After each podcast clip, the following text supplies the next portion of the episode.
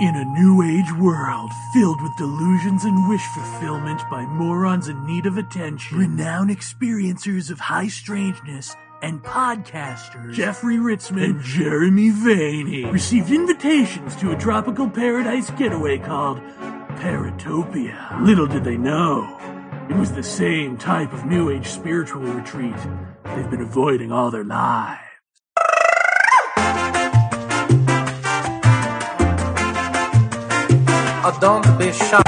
Señoras y caballeros, bienvenido al 2009 Expo Político Conferencia en Barcelona, España. Ahora, por favor, bienvenido a nuestro huésped especial, Dr. Stephen Greer. Barcelona, Spain. It's me, Doctor. That's right. USA, USA. Okay, settle. It's me, Dr. Steven Greer. And you know, I once sent a um a carrier pigeon to the um Clinton White House to inform them that if they don't disclose what they know soon, I'm gonna. Didn't hear back. But you know, something like 8 or 12 or something years later, whatever it was, another man, a more open man, took to the White House, and his name was President Obama. Yeah, that's right, you can applaud that. So, um, I got a message to Obama. Got it to uh, his CIA director. I won't, I won't read the whole thing to you now, but uh, but they've read it. Uh, actually, how I got it to them was um, I I got my my grandkids to um go to the same school as his kids, and I, I passed a message uh, through class. I believe it was a math class. Um, will you give this to your dad? Yes or no? And um, his daughter, uh, one of his daughters, not going to say which one, circled yes. And P.S. You know, Jimmy likes you. You know that kind of thing. Kids are cute. Anyway, um, and so then she passed um the legislative bill that I am demanding he pass regarding disclosure uh, to Obama's daughter. Not going to say which one, wouldn't be appropriate. And uh, one can only assume that Obama passed it on to his CIA director. Now, I know what you're thinking. You're thinking, but Dr. Steven Greer, and that's me. How is it that you're a grandfather? I mean, you're so virile and young looking, and I, I know. I mean, I get that all the time, and I thank you for noticing. But uh, we're not really here to talk about that so much as uh, disclosure and free energy and aliens and what I know that you don't know that the government knows. Somehow I know the same things that the government knows, and I can threaten the government with my own disclosure if they don't disclose, which is kind of weird because you would think that if I really wanted disclosure and I knew all that stuff, I would just disclose it myself, irregardless. That's right, you'd think that, but you'd be wrong.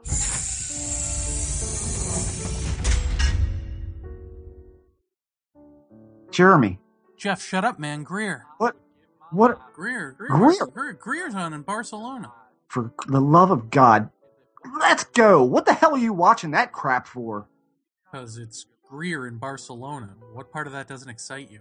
The part after, uh, Wow. This bit's going well. Uh, what do we have on the show today? Uh, Maggie Jackson? Are you interested in the show? Maybe I don't know. I'm just guessing. Yeah, I was until Greer came on, and uh, yeah, you know he's got a lot to say. He, he's gonna Jeremy, talk to Obama and The Off the- What? TV. Turn off the TV. fine. Sorry. Guess I just got Distracted. Oh, Paratopians, have we got something special for you? My goodness. Uh, some shows, you know, when they do the shows about the future, they go to psychics. Maybe they turn to remote viewers. perhaps they crack open a prophecy or two. Biblical, maybe. Nostradamus, yes. And sometimes Edgar Cayce. But what do we do? Well, we scour the earth searching for um, somebody smart, for somebody together, for somebody award winning, for somebody who just takes a look around her environment and sees what's going on and extrapolates from there. That's right. We've got Maggie Jackson, an award winning author and journalist who writes the popular Balancing Acts column in the Boston Globe. Her work has also appeared on National Public Radio and in the New York Times, among other national publications. Her acclaimed first book, What's Happening to Home Balancing Work Life and Refuge in the Information Age, examined the loss of home as a refuge. That's right. I'm reading all of that from the inside flap of Distracted The Erosion of Attention in the Coming Dark Age. That's her latest book. It is in hardcover currently. You can get it anywhere you like. And um, soon it will be in paperback. We'll get to all of that by the end of the show. For now, please welcome. I am excited. I am thrilled. I can't do more intro for this. One Ms. Maggie Jackson. Maybe you can just tell us what the uh, collective losses we experience um, for telling a dark age are, and uh, we can just go down the list and, and, kind of see where we're at. But first, why don't you tell us, um, well, what you mean by a dark age and why you think we're heading toward one? Sure. Um, well, great question. Um, those are two very uh, gripping words, and uh, they weren't thrown in the subtitle um, for you know no reason. I wasn't just trying to um, raise eyebrows there. Um, I did uh, quite a bit of research in um, in uh, writing my book about what constitutes a dark age, because um, actually, what drew my curiosity was that I heard um, tremendously brilliant people from Harold Bloom to Umberto Eco and Jane Jacobs all call our current era a, a dark age of sorts. And people have very many different definitions of a dark age, but if you look at um, the history of, say, the Greek Dark Ages or um, the medieval period that we know well, even um, eras in Chinese history that were considered dark times, there are characteristics that parallel um, them all. And uh, for instance, a dark age, well, what's surprising, first of all, is that a dark age is not necessarily all negative. Uh, you know, dark ages throughout history have been times of inventiveness, times, times when technology has flourished, although writing and literacy has fallen off or even disappeared altogether. Um, so um, in uh, in many ways, dark ages are not all um, a collection of subtractions, as Jane Jacobs said.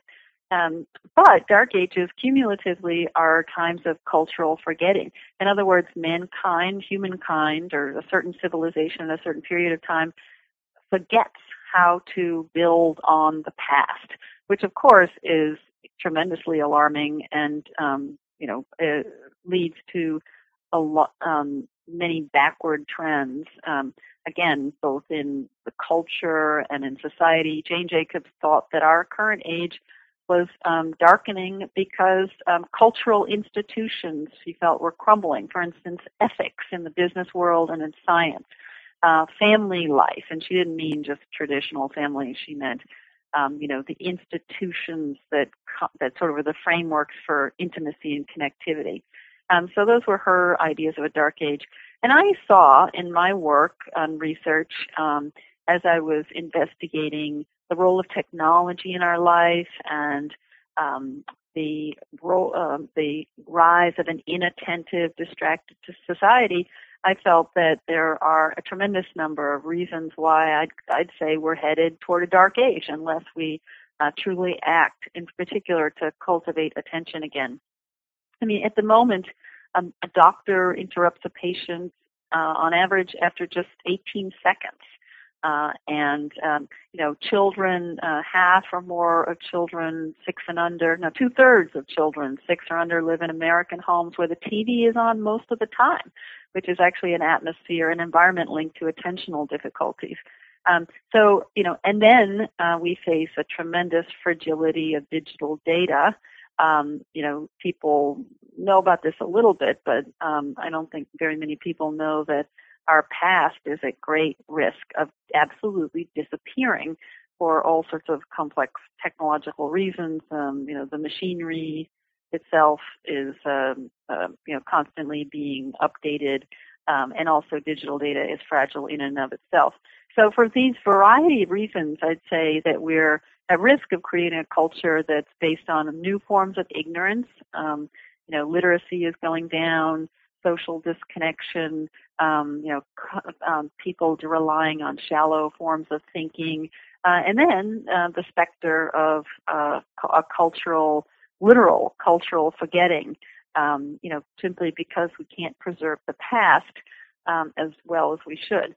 So all of these um, sort of pieces of evidence led me to believe, um, I, I, would argue very strongly that we do face a dark age. That doesn't mean I'm pessimistic about the future because I think if we act and if we are able to, um, you know, use our tools differently and and educate our children differently, et cetera, I think that there's a lot that can be done um, to avert this dark age. Uh, you think, or do you think that maybe a dark age is sort of a recalibration and getting used to the new age? Well, we're certainly in a transitional time when it comes to technology.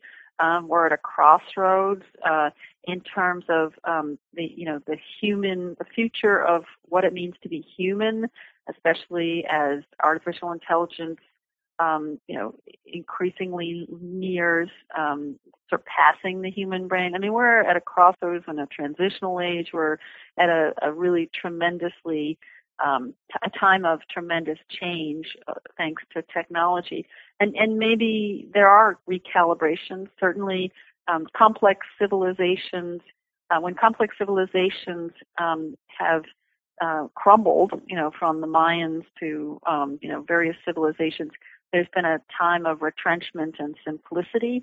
I mean, maybe in some ways this recession heralds that period of time. So a dark age is often followed by a renaissance. You know, maybe this isn't, um, again, a negative in more ways than one, but, um, you know, there, there's a lot of, um, you know, pain and darkness and, um, again, disconnection and unnecessary, um, you know, sort of shallow thinking in in a, this kind of this period of time, this type of era um, that we can avert if we if we if we really wake up and, and become more aware aware of how uh, of what's going on.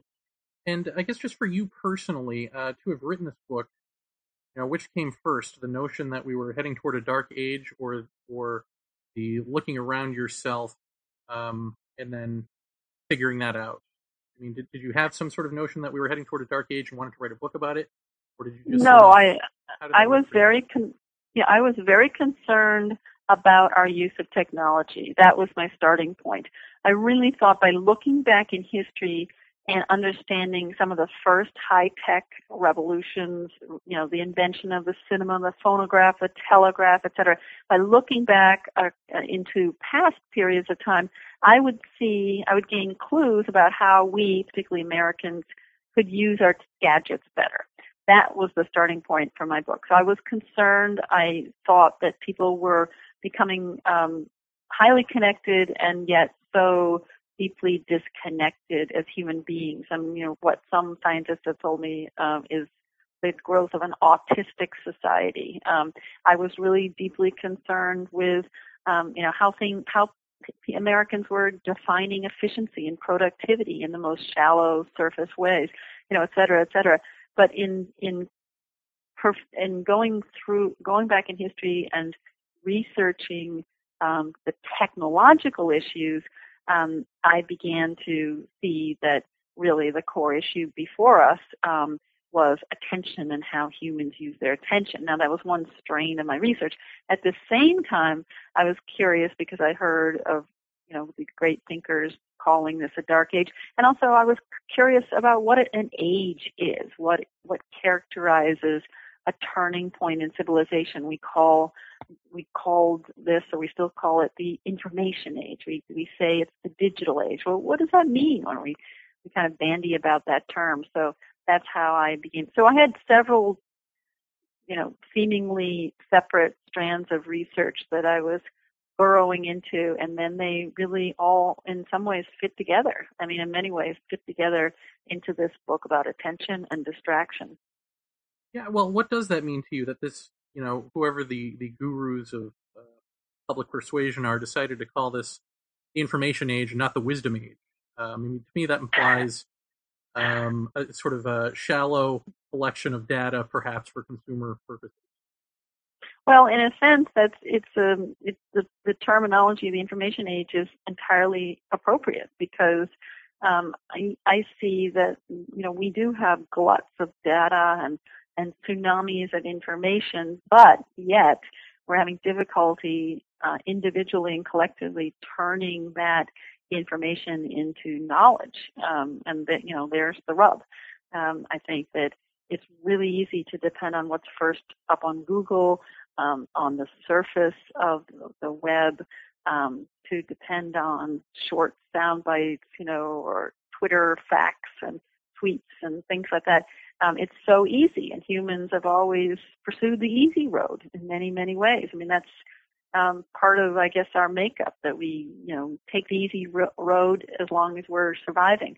So, but yet to surpass, you know, to move past data and information into knowledge and then ultimately wisdom is difficult, and I don't think we're um, we're really living up to the task. We're not really um, giving, you know, we're not really exhibiting as a culture perseverance and will and discipline and doubt and uncertainty. We're relying on, as I as I've been saying, shallow thinking, um, black and white thinking, and kind of the easy way out. So, an information age is a perfect uh, description in many ways of what we're uh, um, mired in. And is that just an American uh, phenomenon, or, or do you think it's global? The global. Oh, I think it's um, becoming. I mean, my book is based on U.S. research, but I was um, very intrigued because when the book came out last summer, the response internationally was phenomenal. I mean, the um, you know press from almost every continent, um, you know, interviews, emails from people all over the world. You know, 15-year-old Irish kid or you know people in Korea and et cetera. So I think that the um, while the details of the phenomenon are different in each culture, um, you know, Kore- Koreans might be um, affected differently by all of these technological and, and other changes um, than than people in Bogota. But I think that the core issues are spreading, at least in the developed world. And are the uh, the collective losses universal, or are they specific to America as well? Well, again, I haven't done research in, um, you know, Europe or America, or but from what I hear anecdotally, and yeah, people are worried about um, connection and not only family life, but you know how their kids are connecting socially, uh, how they're spending their time. Uh, people are very worried about whether or not the deeper, difficult questions um, are being answered and worked on in in workplaces. You know whether or not um, the average worker the average worker now switches tasks every three minutes. The average information wage age worker, and that that finding has been replicated in study after study. So, um, you know, are people engaging? Are they critical thinking? You know, doing critical thinking, and um, this kind of interrupt-driven, multitasking, hyper kind of work is um, correlated with a lack of creativity. That's another set of studies out of Harvard Business School. So when when people feel scattered, as most people do today at work, um, they're actually less creative by their own report and by their supervisors. Um, so so I think that um, you know some these losses are not just American. I mean maybe Americans are at the forefront, or people in the United States, I should say, um, not to lump Canada in there, but people in the United States are perhaps at the forefront of feeling these changes because we are a, rest, a historically restless nation, you know, immigrants, pioneers, um, go-getters, business people. Um, that's sort of um, you know, a simplistic summation of the roots of American culture. Hence, we are restless, um, somewhat attention deficient, some people say, and um, we're very, very enamored of technology. I mean, just we, well, I think we as a culture, more than many cultures, adopt technologies willy-nilly and and over, you know, kind of almost abuse them. We allow the technologies to control us rather than vice versa. I'd say. Do you factor in uh, things like um, you know education and the underfunding of the arts schools? Uh, well, it's not a specific. Um, that's not specific to my book. Um, so, and I'm not sure what your what your question what well, I mean, exactly we're talking about a, uh, a culture that's uh, you know not deep. right. Uh, if if you take away the arts and art funding and things like that, I mean there there are certain you know just political things in the equation. I think that that could be reenacted um, might uh, get people thinking again in better ways. Well, certainly removing um, the arts or recess, um, you know, or um, you know, giving kindergartners sheets and sheets of dittoed homework every night. All of those are indicative of a culture that thinks in the short term. Um, and you know, look when you look at the way most people operate, you know, head down, nose down, in the BlackBerry, in the gadget, um, you know, eh, running around, um, you know, switching tasks, jumping from thing to thing. Cognitively, it's really hard to gain perspective. Physiologically, biologically, your attention networks. I mean, we haven't really talked about what attention is, but attention is a multifaceted set of networks um, that's actually uh, an organ system. Its attention is akin to your your circulatory or your um, digestion uh, or your, digestive system in that many different parts of the brain and body have to operate together to perform the feat of attention. And so, um, you know, and there are a number of different types of attention.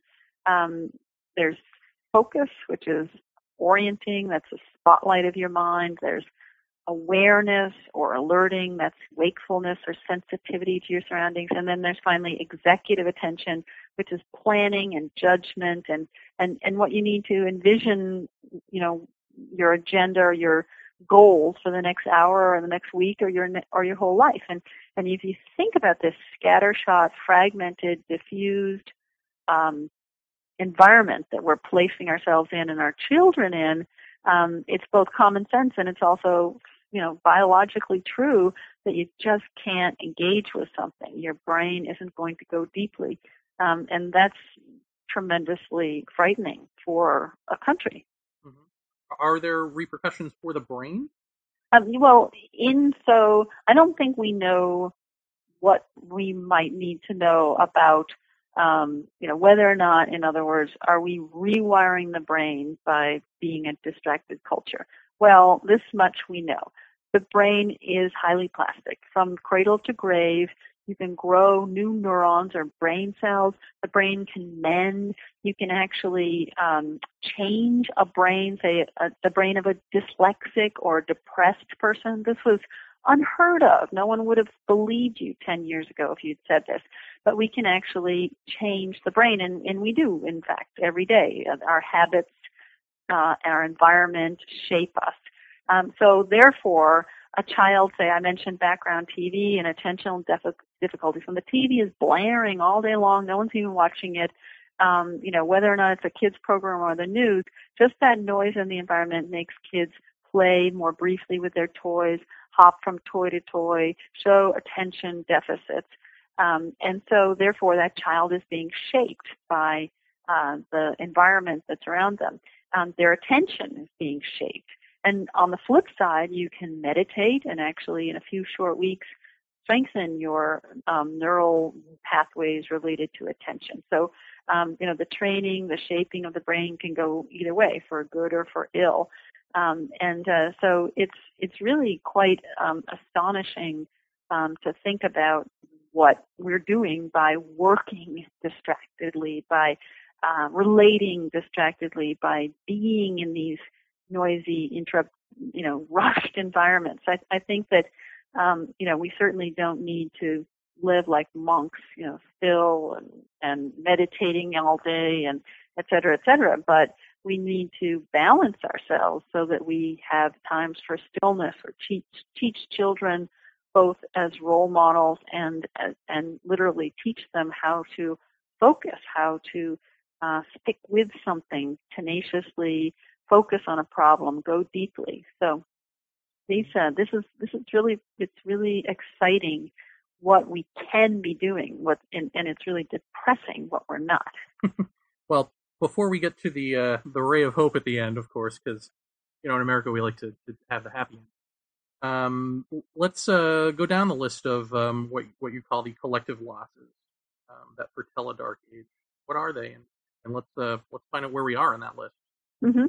Um, well, I think um, I think that we, we can talk about sort of twofold uh, losses in many ways. I mean, first of all, the social. Um, I don't think I expected to write a book um, about social relations again when I started to um, delve into this topic. But of course, if you think about it, attention is the the starting, the stepping stone to relations. If you even in um, you know so, sociologically, if if a person is not attending to another, well then their relationship isn't getting off the ground right then and there. And um, autistic people have a tremendous difficulty, or they can't sometimes uh, attend to social cues. So therefore, again, the language of of uh, relations is diminished enormously. So attention is really c- crucial for relationships. And I think that um, you know this is one of the potential losses, or one of the losses that we're facing right now, when we are not only um, depending on the thinnest, most faceless means of communication media ever invented for a growing proportion of our relationships, even with our most intimate friends, family, etc. Uh, you know, then we really should um, pause and and um, you know give pause and and reconsider. Um, you know this this sort of pattern of um, have you know I was just listening to a YouTube lecture by Neil Postman, the great uh, social critic out of NYU, and in the late 90s he was talking about um, um, you know some predictions that man would talk more to machines than to each other in a certain future period of time. Um, and yes, I mean, voila. Um, in some ways, yes, we're talking to each other through the machines, but in some ways, we're talking to the machines. Um, I was in a hospital outside Boston um, writing a journalism piece about the hospital, and um, I noticed everywhere there were, of course, laptops to take down data. Um, but I asked the, one of the nurses, you know, isn't it sort of sad that there's always a machine between you and the patient. And and she she immediately reacted. I, I was wondering whether she'd even understand my question or or you know think along those lines. And and she and she was really uh, um, kind of uh, upset about the fact that there was always a machine physically between the patient um, and the and the caregiver, so to speak. There's a, there's increasingly a machine between the student and teacher, teachers of our world, although many teachers are fighting against this. So the social relations, I'd say that's one of the big um, costs of our current. Um, and then I also like to add that it's not just the um, machinery; it's also the breadth, you know, the networks that we're um, able to um, communicate with. You know, the technologies um, sort of in, jack us into this incredible networks of commu- connections. Um, one sociologist looked at the five-year email archive of a 24-year-old in Boston and just counted up and saw that he had um, he was connected, if you include the group emails, to 11.7 million people in the world. So, you know, goodbye village life, hello global village. But in that case, it's not a zero sum, but the breadth of relations does um, trump the depth of relations. You just simply don't have time when you're keeping up with that many people to go deeply into any one of those. And there's a whole lot of research that backs up that statement. Um, so the social is something that um, uh, concerns me enormously. um, you know, again, our autistic society. Um, and then, then secondly, of course, there's the cognitive, the cognitive cost of, um, you know, again, in some ways, it's a, a matter of breadth, not depth. I mean, um, we have access to so much information at our fingertips, endless, endless amounts of information through Google and whatnot. But um, again, are we kind of taking that information and able to go deeply? Um, 40% of college graduates in the United States can't read a food label proficiently. They don't really actually understand a food label, and that's um, uh, up from 30% in the in the early 1990s.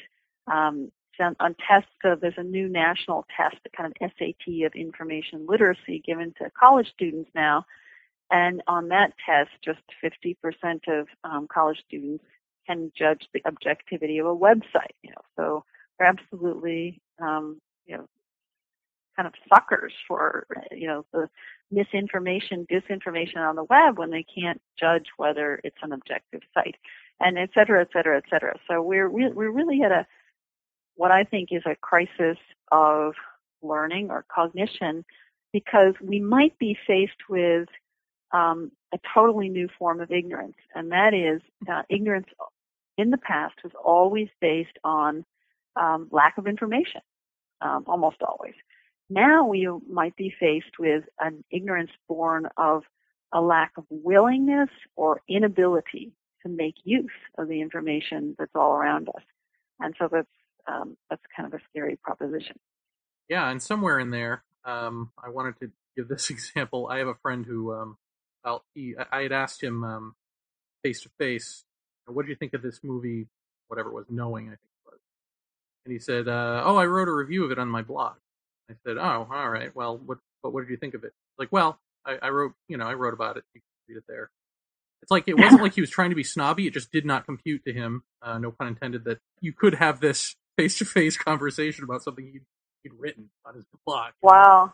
It's just wow. like, wow, this is where we that, this is where we are, really. Right, and actually, when blogging just started, um, I'll probably guesstimate wrong, but you know, when it was really rising four or five years ago, I um, immediately saw it as the symptom of of one thing: a lack of listening in our culture. I think that people blog when they're not listened to in their whole and the rest of their lives. Now that doesn't mean blogging isn't useful. It doesn't mean that some bloggers are phenomenal. It doesn't mean that we don't need new forms of journalism. It just seems to me to speak of I mean blogging is a monologue. Yes, yes, you can have comments at the bottom, but it's still asynchronous and mostly uh, a monologue and often a diatribe, but it's not a dialogue. and as you're saying, it's not a conversation. So, um, again, is this wrong or right? Or some people might um, applaud all of these changes, but I think that we're um, truly diminishing humanity when we can't face one another. And when do we need to face one another more and and and get through the awkwardness or the discomfort or the difficulty or the miscommunications. When do we do need that more? Well, now when we're on the most living in the era of the most crowded planet ever, you know, so much of the I think the difficulties that we face um, are demographic increasingly. You know, the the crowded planet is really the bottom line in on Earth, and whether it's do with education and the environment or developing nations, et cetera. And so we certainly need to um, be able to focus and understand each other more, not less. So, and you know, on that note, one of your uh, collective losses is trust. Mm-hmm. A little bit mm-hmm. about that. You get into surveillance. How that's really, really making us less trustful of each other. This monitoring each other. Yes, and it's interesting. I must have done hundreds of interviews written and podcasts and radio and it's remarkable to me actually. It's sort of interesting and intriguing to me how few people um, ever ask me about that chapter of my book which is uh, as you were saying about surveillance and trust. I think it's so uh, discomforting that um, people don't even want to really talk about it. Um, and uh, you know, I the, one of the losses, um, as you say, as you're saying, um, in this darkening or distracted age is uh, trust. Um, and I was intrigued to, um, to, I was trying to look at attention from so many different points of view and 360 look degree look at attention. And so I started to look at hyperattention, you know, surveillance, the surveillance society, um, especially in the Bush administration, was really a, a, an astonishing depiction or uh, illustration of, of hyper attention, not inattention. Um, and and so and and this surveillance society was really has been, I think, unconsciously in many ways carried into the home. So that um, I'm not saying there's a direct cause and effect, but at the same time as we were creating this surveillance society, we were also creating surveillance families where particularly parents are increasingly watching and monitoring their children. I mean, people put black boxes in kids' cars when they're teenagers that monitor when exactly they brake, at which intersections, how fast they're going, how fast they take turns, when they, you know, exit off, et cetera, et cetera. They they're actually software programs that parents buy and in which the school sends a readout of every single calorie a kid consumed at lunch. Every potato chip, chocolate chip cookie, french fries, etc., is beamed back to the parents um, through the sophomore software, and it's, it's very popular nationwide. Um, private detectives report that kids are being monitored. So, I mean, so kids are being watched and watched and watched from the from the get go in their lives. But what what is the cost? Well, trust is really the cost because any time you're um, you know, watching and spying on a kid or anyone, you're basically saying you don't trust them.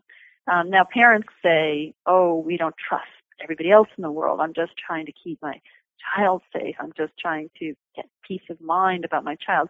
But um, it's you know, frankly, they're also saying whether they like it or not, they don't trust their child. And so much of this surveillance is and so um, it's it's really interesting to think about the nature of trust. Well, trust is a risk taking, and why is it in this anxious world when we seek to control our children's lives and we seek to control so much the you know neurotically compulsively we seek to control so much of our own little tiny environment because we feel so frightened about the big environment um, you know, that's that that's when we feel like we can't take risks. And um, you know, it strikes me as very reflective or or sort of a echo of past societies, um, say even pre-Middle Ages, when people were very tribal and they were highly suspicious and they had extraordinary mythologies to explain now what we um, what we learn from science and so um, this kind of surveillance and this sort of loss of trust, I think, is just another outcome of the social cost that I was talking about um, in a dark age. Yeah, it's funny. I saw the um, the head of Homeland Security on uh, the Bill Maher show on uh, mm-hmm. Correct, and um, Bill Maher, of course, is a liberal, uh, smarmy guy, and um, yet, and so it surprised me when he let this go. When she had said something to the effect of basically the Obama administration wants to do with, with Homeland Security is almost turn it into like a community service. Like they really want to get the message out there that that everyone's in this together, that we should all be surveilling each other. You know, since the National Guard is overseas and the Army is overseas, you know, we should really sort of hunker down and um, you know not feel bad, I guess, about it. I mean, I mean, it really sounded like are, are you are you kidding me? And it reminds me, you know, I live in New York and we have this subway ad campaign of you see something, say something. Right. And nobody really wants to tell you what that something is. Right. And but the, but they're all couch trying to couch it in these nice community terms as if this is some community building experience. And it, I don't know. It just um, it reminds me that when we had all of this as a science fiction, and you would you know think about the future in in these sort of uh, Orwellian terms. Um, you never really thought that like the public would go along with it, right? I mean, there was always just sort of either either the future was this way and there was no how did it get this way, or it was that people struggled against it, but there was some oppressive force that made it this way. But it seems mm-hmm. that we kind of want this, and I guess that's right. sort of what's scaring me. Well, exactly. Any words and of wisdom think, for me so I can sleep at night? well, I think that's what um, you know Huxley or Orwell um, saw all along. I mean, they were so brilliant, so perceptive that they really saw how both in totalitarian societies and then in um, and then in sort of more subtle um, societies of control that people would, human beings would kind of running like go along with it. And so um, I think that it's uh, it's really hard for people to see the big picture, especially in a time of flux and a time of transition. So it's really very very difficult to see technologies uh, impact on our lives, for instance, when they're very very very very new. You know, I used to joke when I talk to different groups about how no one ra- in Radio Shack takes you um, when you buy when you go to buy a cell phone. it- It's just a simple, um, you know, materialistic um, co- transaction. But really, someone should take you behind the scenes in Radio Shack and give you counseling and ask you, you know, do you really realize how much this thing is going to change your life? it's it's a lot more complex than you might think. So it's really difficult to see the to see the horizon, see the forest for the trees, etc. hmm You have a, your your book is really great to me in that pretty much every page there's always at least like one or two sentences that could go on a calendar. you know, that Ah! sort of encapsulize everything. Uh, and here's one of them. Uh, we need to consider what kind of literacy we will forge for society awash in words, and yet increasingly lacking in higher forms of attention that form the bedrock of reading. I wrote it out, so I'm trying. I'm, I'm squinting at my own handwriting here. So, what kind of literacy will we have when we're awash in words, but we don't have any access to deep meaning? Are we? Is that essentially? Are we Are we fundamentalists at that point? Well, um, that's a stupendously huge question, um, but I think when people are literate and yet they're not able to um, go beyond the surface meaning of, say, the text, um, I think you'll find, um, you know, you'll find people who are less and less able to uh, understand nuance. You know, you'll you'll see uh, increasingly black and white thinkers. You know, people whose uh, level of public debate is really low. You know, as we've seen in the presidential debate debates, increasingly, um, you know, uh, there's very little actual give and take. There's more just sort of chanting mantras and hoping the public swallows it. Um, you know, that kind of thing. And the presidential debates have been really um, incredibly horrible, I think. Um, so I think that, you know, this is what happens. And then if you go even further, well, um, think about the loss of imagination, you know, um, think about the co- the loss of possible in, you know, an inner life. Um, you know, attention, without attention, children can't develop a conscience because you have to um, pay attention not only to say the physical act of stealing the cookie from the cookie jar, but you also have to pay attention to those sort of abstract concepts of ethics and and your own moral compass and et cetera all the while while you're have your hand in the cookie jar. So it's a it's really an, an intentional issue or attention is necessary for developing the conscience. And so I think that um, you know you know and, and when you look at literacy also as the stepping stone toward um, phenomenal worlds of uh, imagination in terms of great literature um, and the incredibly complex ideas that have come down to us in book, you know, in from authors from Tolstoy to Dickens to um, you know many nonfiction great writers too. Um, you know, if that can't, if people can't sit still long enough to grapple with the text, if they can't reflect on what's being, what they're being exposed to, um, if they can't, uh, again, you know, wrestle with their moral compass when they're come up against either um, a horrible wrong in literature or a horrible wrong, um, you know, on their doorstep, well, then we're really facing a diminished life.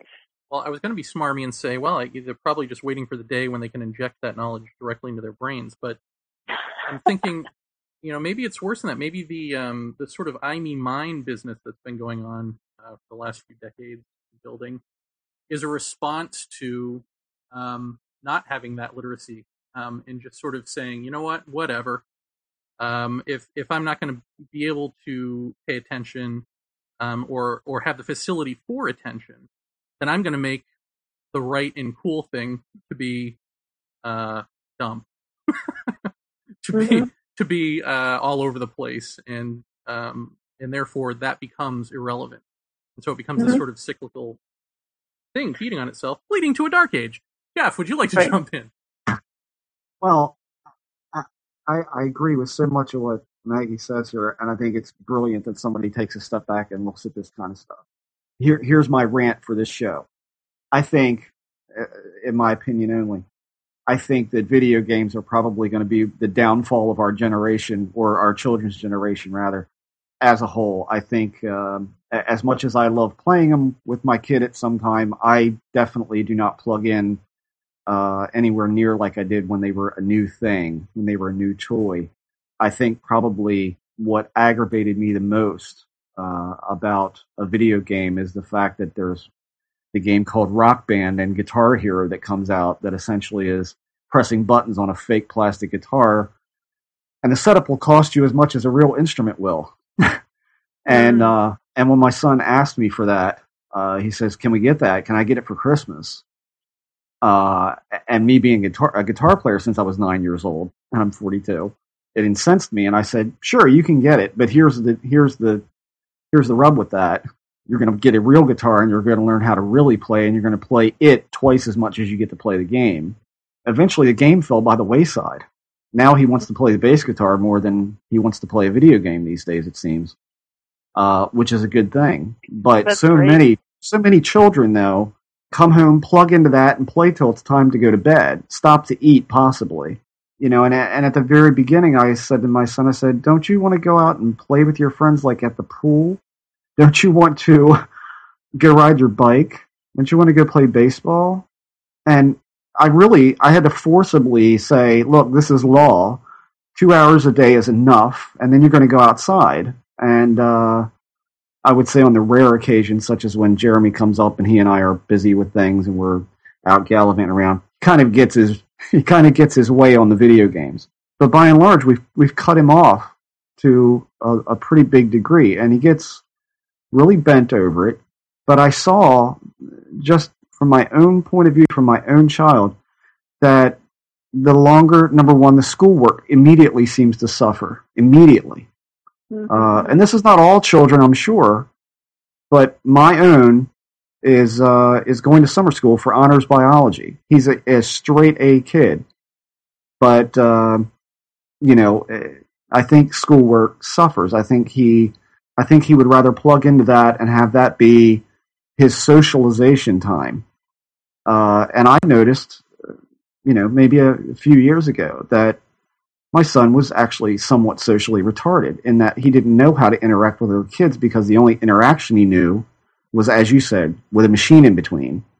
Hmm. Uh, and I think that uh, you know, since we've we've pulled him out of that, uh, he has other interests. He has uh, you know his bass guitar. He's got music that he likes to listen to. He likes to read books. But I don't think enough people are doing that. And um, yeah, no, but I I do hear story after story of people who have set the parameters and done the boundaries, and then some who've been actually been thanked by their teenagers, Mhm. saying, "Wow, you know, yeah, I, I I like I like getting removed from that because." I mean, I think that another mistake we're making is we're mistaking technological fluency with the ability to create wisdom. I mean, because a Mhm. kid can press buttons actually doesn't mean that they are seeing the way of the future or know how to educate themselves or et cetera, et cetera. I mean, yeah, it's motor muscle. yeah, yeah. I mean, yeah, abdicating abdicating ourselves to a so-called digital native isn't going to do us any good. Yeah, yeah. Well, and the other thing that I had a question for you about, or I guess it's a question, something that I've I've really noticed, and especially in regards to my own my own kid, honors biology. He was failing it. Every other class was really great. Honors biology just doesn't wouldn't cut it for him. He does want to go into technology, uh, information technology, when he gets uh, older and and uh, enters the workplace So we foster that because that's his interest is is uh, programming and coding and all of this sort of thing. Mm-hmm. Biology didn't really interest him, and when I went into the teachers, and this is this has probably been every teacher that we've spoken to where he's had some sort of of uh, and every kid has them. He's certainly not a unique case by any stretch. Every kid has problems in school at one time or another. And you go in and you talk to a teacher and you say, "Well, when he doesn't turn his in his homework, what do you say?" And she said, "Well, we don't really say anything." I said, "Well, you know, when I was a kid, you got yelled at for that, and you got Wow. made an example of for that, or you uh, were somehow." I don't want to say humiliated, but you were definitely made an example of to do your homework. Right. Um, and it seems like, I mean, especially with school, and I think this is all, all the discussion tonight is really going to have to focus on our kids and the fact that we've become this, I don't know, overly sensitive. I don't know how to put it other than, you know, the whole political correctness of don't embarrass a child because you can critically scar them for life or, you know, don't make an example out of a child because he'll feel less than. You know, isn't that the, the kind of things that make a human being struggle to be better, to to learn more, to be more focused, to be more creative? Uh, it seems like, moreover, in this country, I'd say in recent years, is this big celebration of mediocrity. You know, uh, great, you got a D. At least you passed. You really gave it your all. You really tried. You know, that's never flown around my house. Uh, it didn't fly when I was a kid. You know, if you came in with a D, that was like a death sentence. Um, You know, you weren't going to ride your bike for a week. You weren't going to go swimming at the pool. It, it, Right. it just seems to be this big celebration of, well, at least you tried, and that's all that matters. And that's not all that matters, really. Um, no, I mean, so I- where I do you think- where do you think that comes from? Well, I think it actually co- circles back in many ways to uh, that culture of um, risk, uh, the culture that abhors risk taking. Um, you know, it actually was um, interesting to me when I was doing research about surveillance and trust and, and social relations that it was really in the 18th century, in the age of enlightenment, that people began to feel that they could control their environment because enlightened man, rational man, could apparent, you know, control the world, and and we had mapped the world, so now we can control it. That's when insurance was invented, because people felt as though they could wager on risk for the first time. They felt like man was in control of his world or or her world. Um, so, but now we've carried this to such a further further degree that we, um, in some ways, I don't think the world is any more dangerous for kids. First of all, I don't think the world is any more risky than, say, in the days of the bubonic plague or highwaymen or ship sinking, etc. But what what's changed is that we have this anxiety, especially as parents with with fewer children, of course, who do survive more often, but there are fewer of them. We have this anxiety about um, controlling the world for them, and so from that, um, you know, cre- is created the helicopter parenting and the idea that children didn't don't need to be held accountable for their actions and and the coddling, the great American, um, you know, prince and princess of the family, etc. So I think that that's, I mean, there are probably many other reasons why fam- parents are so.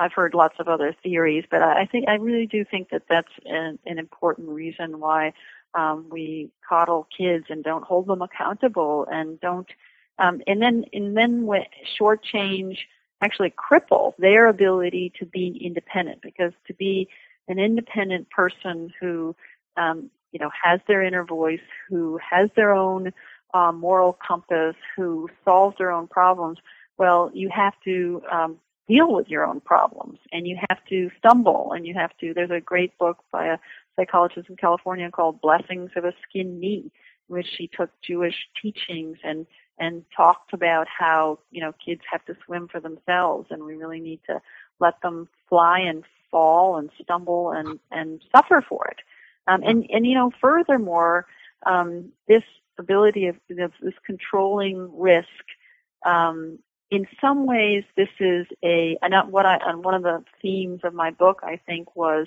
again, this question of what it means to be human. And in an age when we think that we can push a button and make it better, and that's what video games do. Push the button, make it all better. And push a button, you're the hero. Push a button, it's easy to fix the problem. And so uh, you're pushing a button and you're not really suffering.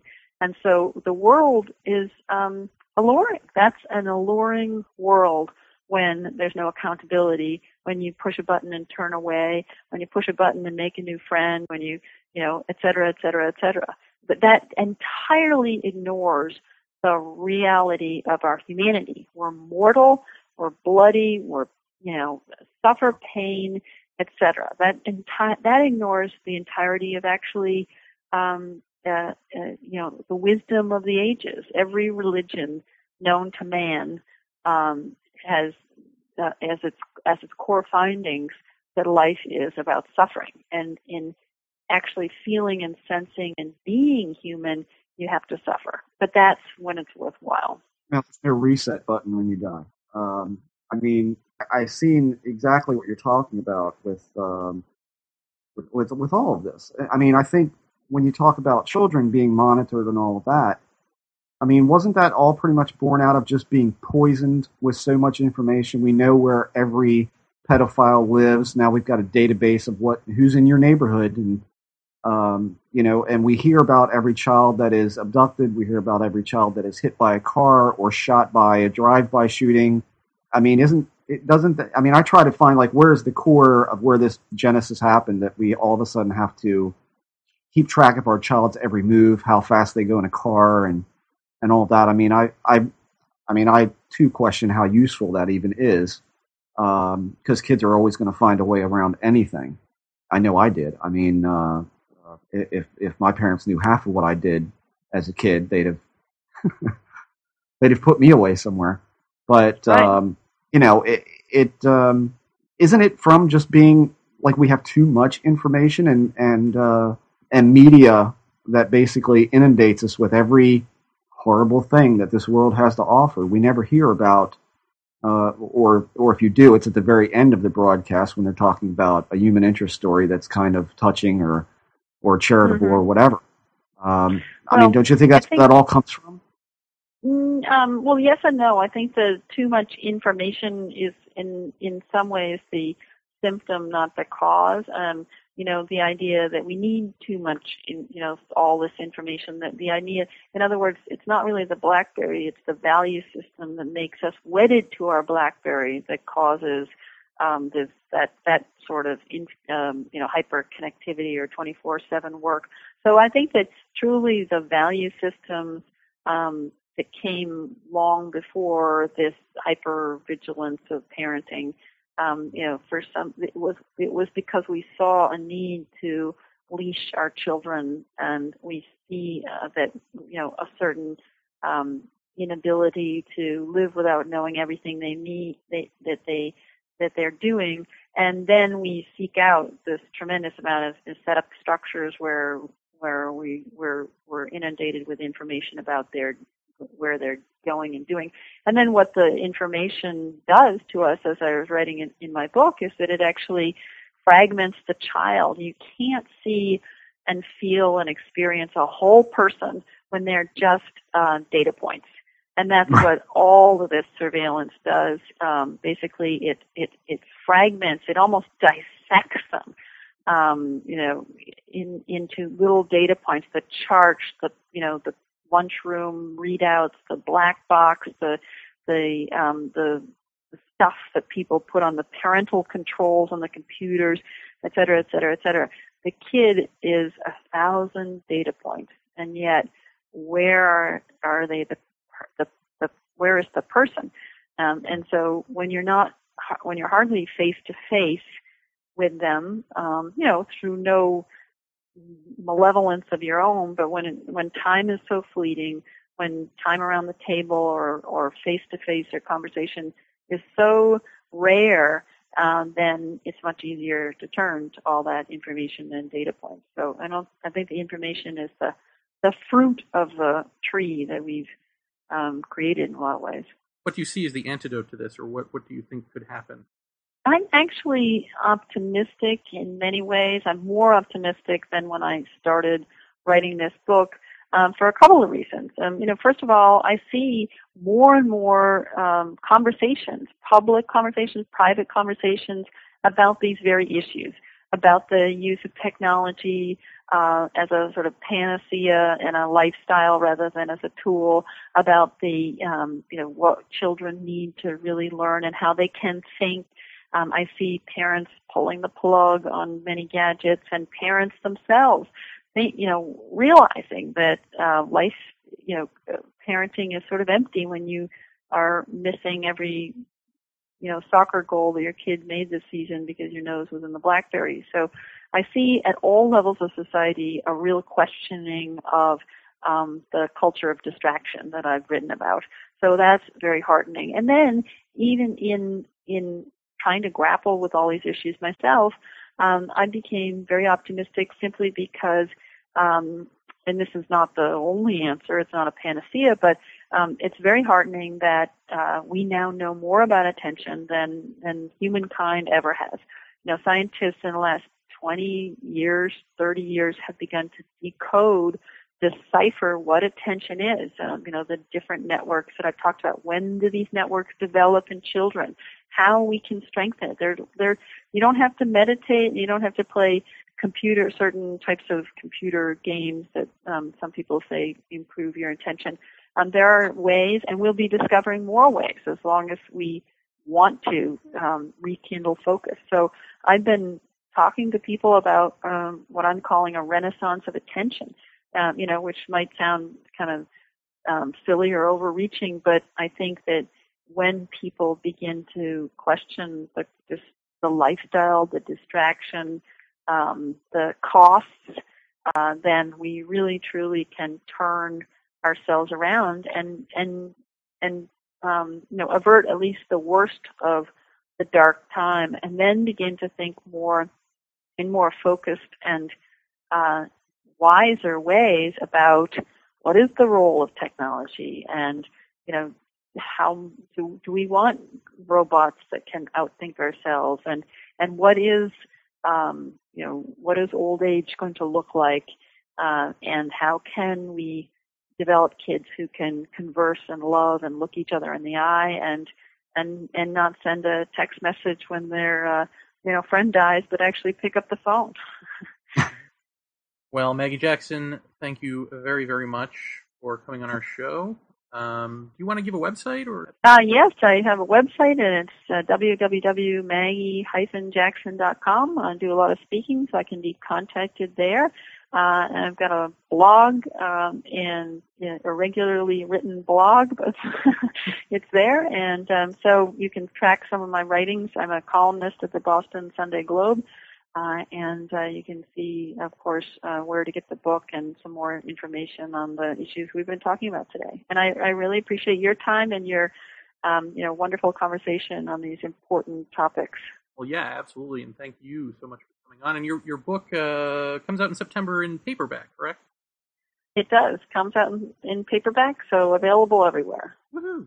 Okay, thank you very much, Maggie. Thanks, Maggie. Okay, thank you, Jeff, and thank you, Jeremy. Take care. Good night. Hi, I'm Dennis McKenna, and you're listening to Jeff and Jeremy on Paratopia.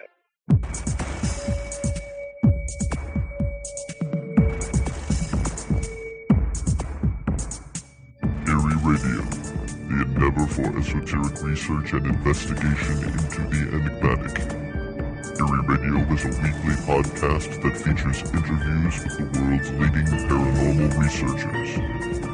Download episodes of Eerie Radio from your favorite podcatcher or directly from the show website at www.eerieradio.com. Eerie Radio. Listen, learn, laugh.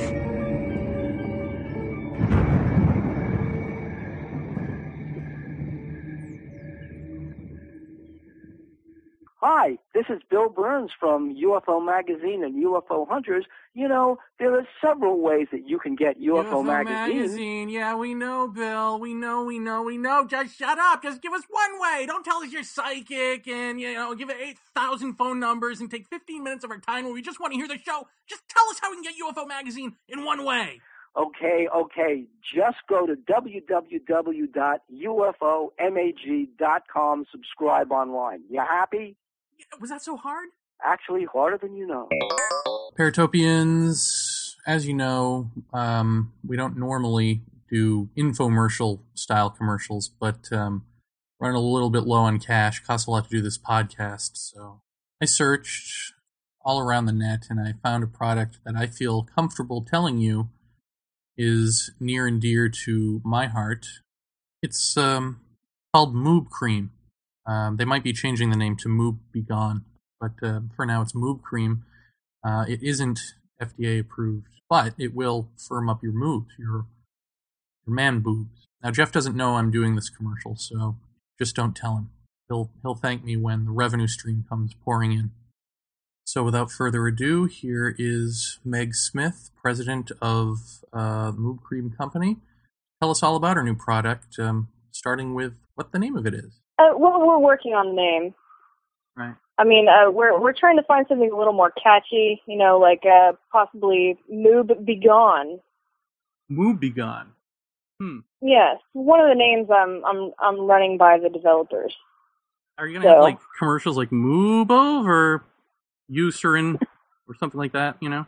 Well, I don't really think that Eucerin is our our main competitor. They're not really they're not really on the same plane as we are, you know? Because all they do is moisturize, and we do so much more than that. Well, yeah. Tell us what Moob Cream does. Well, basically, they they take those fabulous little floppy things that would look so awesome if they were hair free and not on a man's body, Sure. and uh, and they make them firm and more masculine looking. More masculine. So it's kind of like working out, but without the exercise and the sweat. Exactly, exactly. And it does put a nice sheen on them, you know, for that uh, romance novel esque looking art on the cover of a, a romance novel book. You know, that nice romance novel sheen Like that a they always Fabio have. sheen, kind of. Oh, yes, Fabio indeed, Fabio indeed. Well, He's actually a, a user of our product. Is he? Wow, that's that sounds. fa- I didn't realize um, Fabio was actually um, kind of a, a fat retard just using cream, but that's good to know. That's Well, I mean, how how do you think he got to uh, look as as good as he does today? I mean, you got to start somewhere. Well, you'd think that this would be FDA approved by now, but I guess you know baby steps. Um, so who applies the Moob cream? I mean, is it something that I can do myself to myself? Is it something that I'm going to have to, or how does that work? You could. Uh, personally, I I like to apply it for someone because I find that it really enhances the experience. Um, you know, something about someone else's skin touching the moobs just really brings out the active ingredient of which I don't know the name because I can't pronounce it, but it's very active. It's an what is yeah, it's not a passive ingredient. Oh no, it's definitely active. More active than you'd think. And uh yeah, so so you could apply it yourself, but it's it's one of those things where it's it's just more fun if you invite a friend, you know, a Moob begone party if you will. And uh, what sort of man is Moob uh, Moob begun not for? Uh I would say the men belonging to the uh itty bitty man titty committee or uh, you know, men resembling bookmark. Hmm. This would not really be the product for them. So sort of thin, arguably successful, uh, probably handsome men would not use Moob cream. Well, I don't know that you have to be successful to uh to not need lube cream. I mean, surely it would help your success if you had said cream, but I mean, How long have we been doing this? Two minutes? What do we got? Like nine minutes to go of this shit? All right. Um. So, what else should we know about Moob cream?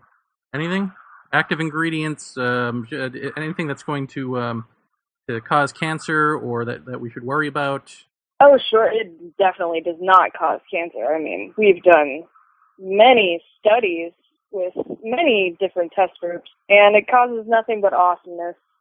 And uh Nothing but awesomeness. And nothing but awesomeness and and more frequent sex Wow. is is basically the only side effects. Um, because apparently, you know, men aren't the only ones who like to grab onto something firm. You know, I'm I'm I'm finding that women are really into that, especially this day and age. Well, thank you, Meg Smith. The product is uh, Moob Cream. I guess you're you're going to call it what again? Moob Move and be gone. Moob Be Gone. Okay, thank you very much. Um, and uh, w- we can get this uh, probably on the internet, right? Most likely, uh, you'll be sending something to all of our uh, spam folders about this, Oh yes, and uh, I I think will be available at Walmart soon. and at Walmart. Oh, excellent. Well, thank you very much again, and uh, you, I hope, are a proud sponsor of Paratopia. Um, we're we're proud to have you on board. Thank you again. Indeed, thanks for having me. I want to go back to something, a point that I was trying to make, which is that Huh? I think that that in the past, ages historians tell you what an age is, right? The Enlightenment, the Dark Ages, the whatever, you know, the Iron Age, the Age of Industry, whatever it is. It's always an after the fact historian tells you what that age meant. But now we've been told that we're going into the information age. And so that was my point is is yes, of course it looks like the information age now. But who told us that? Who dis- who dictated? Who decided we're going to be the information age, not the age of wisdom, not the age of spirituality or even spiritual machines, as some might have thought, but we'll just be the information age. And the emblem was going to be, um, you know, or at least of Homeland Security, was going to be, uh, you know, the, the the giant eye of the pyramid watching over the Earth with giant green light coming from it, you know, as if money. Uh, I mean, all of that to me is um, almost a concerted effort. Um, and and in, you, as you know, uh, in our little neck of the woods, it's easy to say conspiracy theory, you know, on that concerted effort, but it's not a conspiracy. It's really that we are at home with where we're going and what we're doing. It really is Mike Judge's Idiocracy movie, you know. Why come you ain't got one of these? Why come you don't have tattoo? uh, and that's what worries me the most is that we're we're smiling on this collision course with the fiery pits of hell. uh, and just calling it another day. And that's, you know, I don't know how you you do get a renaissance out of that until it all comes crumbling down and then you rebuild Well, from there. let's um let let's let's put it this way. I I see what Maggie's saying about it. I see what you're saying about this. I told you my story about this. I, I mean, I see it on the most basic level as a parent at times. I also see it, you know, when you communicate with anyone online on a message board. Uh, I think one of the big reasons that we like our message board is because, like we've said before, there's no morons on there. There's no people who can't communicate on there. It seems like we do have a very intelligent audience that communicates via the message board. Try going to some other ones. It's frightening. It's frightening that people are online and can't write a complete grammatical sentence correctly. It's it's really frightening. But here's the other side of the coin to the you know the information society uh, or, or information age. I mean, I think what they were probably getting at is that you know if you didn't have the internet, you'd have to go to the library. You'd have to open a book or or or get a newspaper or, whatever. Now we're just it's available at our fingertips, which in a way is a great thing. The problem is is, is that it's too much now. Uh, we've got MSNBC, CNN, um, you know, all of these. I mean, these, these are websites and television. Uh, we're inundated with with information. It's just too damn much. Um, it's, it's more than that though, because when the information age term was coined, uh, what went along with it was that from now on, the global currency would be information. You know, it would be all about surveillance and spying and trade. You know, countries trading information. Uh, you know, however that works out, and I would assume extrapolate from that corporations trading your personal information uh, so that other corporations can sell you shit. I mean, really, that's what we're we've come to. That's what we are. This is our our present and future is just we're a commodity, we're a statistic and a commodity to be bought. and sold. Well, I, I think I think that uh, I think at some point in our history that's probably going to fall away. I think you know the materialistic you know consumer is eventually going to throw up, and uh, and all that's going to hit a wall. And I think this recession that we're in right now has made a lot of people do that. I think that's made a lot of people, you know, stay home and have a barbecue rather than go out to TGI Fridays or all of that. There are good points to this. You and I would not know each other if there weren't an internet. Agree? Um, yeah, yeah. Then there wouldn't have been podcasts. Uh, There wouldn't have been podcasts. There would, but then again, I mean, and this is something that I heard, and I can't remember where I saw. internet, I mean, like she said, it's like the internet and the BlackBerry and that sort of stuff. Those are just the tools. It's the mindset that makes Yeah. you say, "I've got to use these in a specific way." I, you know, uh, and it's got to be, you know, and it, for most of us, it's the shallowest way possible. Uh, Mhm. right down to writing LOL instead of laugh out loud. You know, just everything is a shortcut in life, and Yeah, I, I think that's absolutely right. I mean, um, And to me, you know Eh. what? I mean, that's more interesting than listening to her speak about the potential future based on now is far more interesting to me and deep than reading a Joe McMoneagle book where he's talking about like, you know, in in 2013, ostrich burgers will be all the rave. dogs should be able to vote. yeah. I mean, if you think about just like what a prophecy is and what a remote viewed future looks like, it's always sort of surface shallow events. Mhm. And it's not Mhm. a reflection of what the people are, you know? Culture. And Yeah. this to me is more scary than a giant earthquake in the future or having to eat ostrich.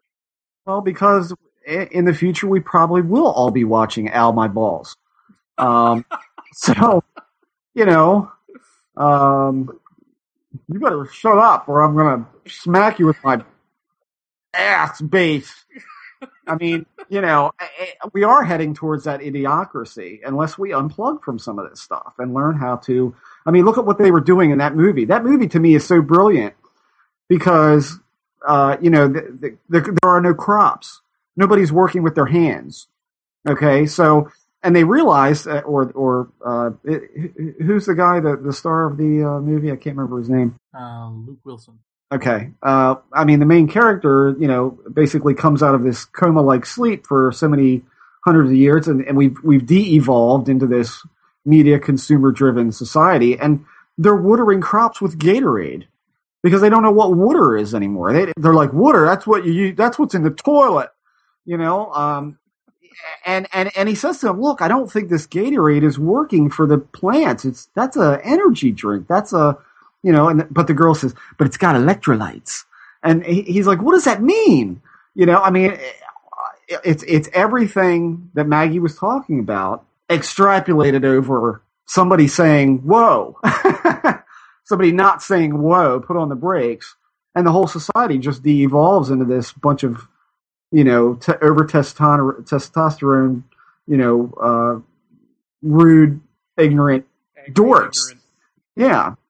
Uh, you like money and sex? Dude, you're freaking me out. I mean, it's like, it's like, that is, that is what it, what the future is. That's why that movie is so entertaining, number one, so horrifying when you really think about it. And then the It- other it- thing it- that bothers me is um, the, the the thinking. You know, you want to be altruistic and say, uh, just because we can build a robot that's smarter than us, say, doesn't mean that we have to. Doesn't mean that we have to strive for that. But there's always going to be the inventor who does, no matter what we say. Right, That's 'cause we're looking for the. That's a foregone conclusion. If it can be invented, it will be. Mankind is looking for the next slave, and it will be the robot. And it Um, will be us. Do we not listen to any of the sci-fi authors? Yeah, I only have so many words to say about the whole robotics industry. Dun dun dun dun dun dun dun dun dun dun dun dun dun dun. You know, wake up! Gonna kill us. But I mean, thing. Back then, that's the thing. When these stories first come out, they're horror tactics. They're like, this could be your future. But then when you actually, a future of one, one of those types attaches itself to us, we just Uh-huh. march right into it and we're like, you know what? I would like a chip in my finger because I'm sick of having to take out my credit card to pay for things. I'm sick of all this money. yeah, yeah. Well, it would just be easier if they could just scan your retinas? I mean, it would just be easier. Look at the look at if you could just inject yourself with knowledge and just bypass all this schooling? it, it- well, you know, you know what cracks me up is uh, what is it? Uh, Aibo, the mechanical dog that uh, that you can buy for like a couple thousand dollars. I guarantee you, if that thing shit nuts and bolts all over the floor, nobody want it.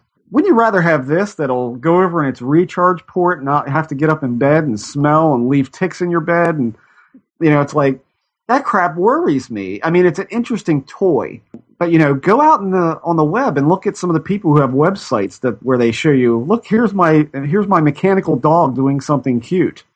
What? Uh, and what was the other thing that I? Oh, uh, the military inventing. I'm sure everybody's seen this by now, and you probably have.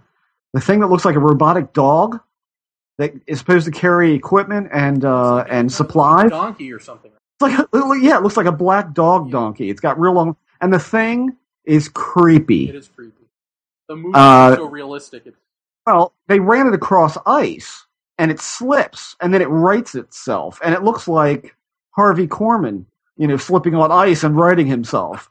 It's creepy, and I'm thinking to myself, isn't that fascinating? And then something in the back of my head says, yeah, let's see how fascinating it is when it's got a laser beam and it's sawing up in the back of your skull after it chases you down and pounces on you. you know, I mean, I mean, that's where I go with this. Uh, I think a lot of this robotic stuff is incredibly creepy, especially the stuff coming out of Japan, where we've got a girl with a, a silicone like face and the real doll, the porn real dolls. How long is it going to be before those things start moving and walking? That's where it's going. And then you want to talk about some depraved shit in this world? Then you're going to see it. well, you were you were asking about you know sort of uh, surveillancing and and keeping kids too safe.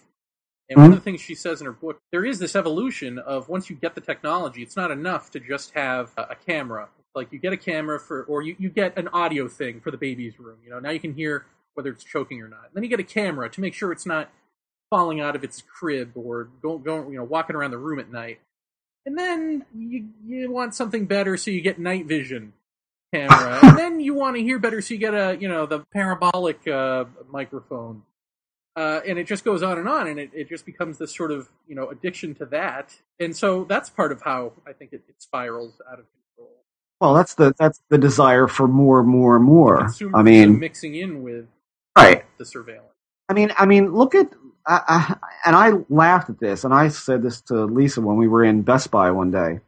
I bought a PSP, uh, the little handheld thing, because I like movies, and I don't ever get to go to the movies, so I basically buy the disc, I put it in there, and it's great to be able to sit up in bed, flip this thing on, and watch a movie while I'm laying in bed and go to sleep. It's just convenient. I enjoy it, and the games on it are fun but I don't play it hours upon hours upon hours. It's a nice device.